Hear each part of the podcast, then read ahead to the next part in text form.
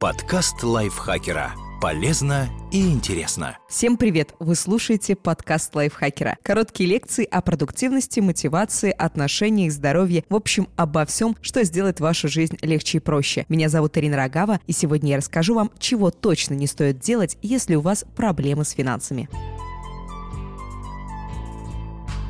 Если вы находитесь в финансовой яме, важно избегать глупостей, чтобы не зарыться еще глубже.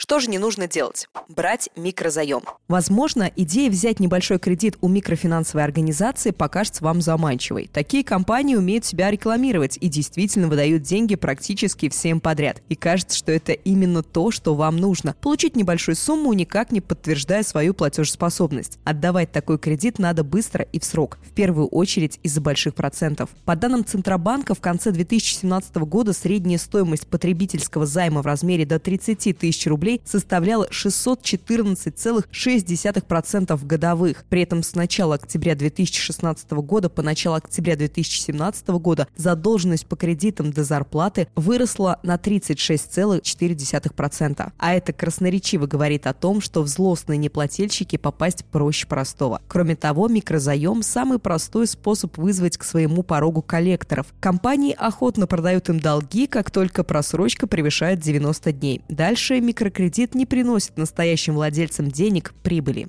Переставать оплачивать ЖКУ. Когда денег нет, логично искать, от каких регулярных платежей можно отказаться. Коммунальные услуги часто попадают в этот список, но делать так не стоит. Если вам кажется, что у ресурсоснабжающих организаций нет никаких рычагов, чтобы на вас воздействовать, это не так. За второй месяц неуплаты вам начислят пени. Через два месяца вы рискуете остаться без горячей воды, газа, электроэнергии и канализации. Наконец, в качестве крайней, но возможной меры вас могут выселить. Так что лучше не рассматривать этот способ экономии всерьез. Нерационально использовать кредитку. Кредитная карта дает отличную возможность перехватить небольшую сумму до зарплаты, но этот способ подходит только людям с регулярным доходом нормального уровня. Для выхода из финансовой ямы такой вариант спасительным не будет. Например, вы получаете 5000 рублей, из которых 3000 тратите на еду, 1000 на коммуналку, 1000 на проезд, бытовую химию и другие крайне необходимые вещи. Если в этом месяце вы взяли в долг у банка 500 рублей, то в следующем месяце вам просто не из чего будет их возвращать. С другой другой стороны, если вы оплатите кредиткой вещь за 50 рублей, то отдать их будет уже проще. Пользоваться картой можно, но только после тщательных подсчетов. Чего делать точно не стоит, так это создавать ситуации, при которых вы не успеете погасить долг до истечения льготного периода. До этого момента вам надо будет вернуть только то, что взяли. После банк начнет начислять проценты, и финансовая нагрузка возрастет. Брать бытовые кредиты на ненужные вещи.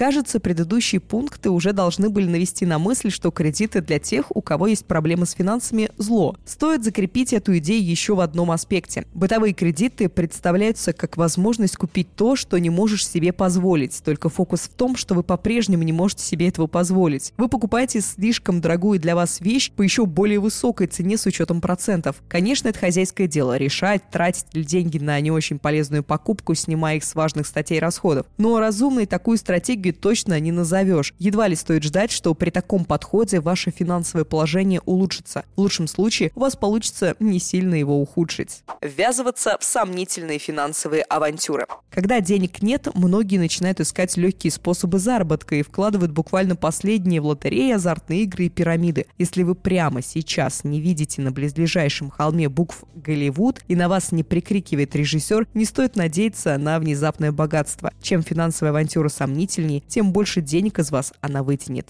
Прекращать вести вести бюджет. Когда денег категорически не хватает, кажется, что и считать их не нужно, ведь и так понятно, куда какие суммы тратятся. Лишнего все равно купить нельзя. Но именно в этой ситуации вести учет расходов и прогнозировать траты, особенно крупные, жизненно необходимо. Да, информация в ваших таблицах или блокнотах оптимистичной не будет, но точно, а не примерно знать реальное положение вещей совсем не помешает. Спасибо большое, что прослушали этот выпуск. Спасибо большое Наташе Пыловой, нашему автору, который написал такую замечательную статью, а я ее вам прочитала. Не забывайте подписываться на наш подкаст, ставить ему лайки и звездочки, писать свои комментарии. Я, Ирина Рогава, с вами прощаюсь. До встречи в следующем выпуске. Пока. Подкаст лайфхакера. Полезно и интересно.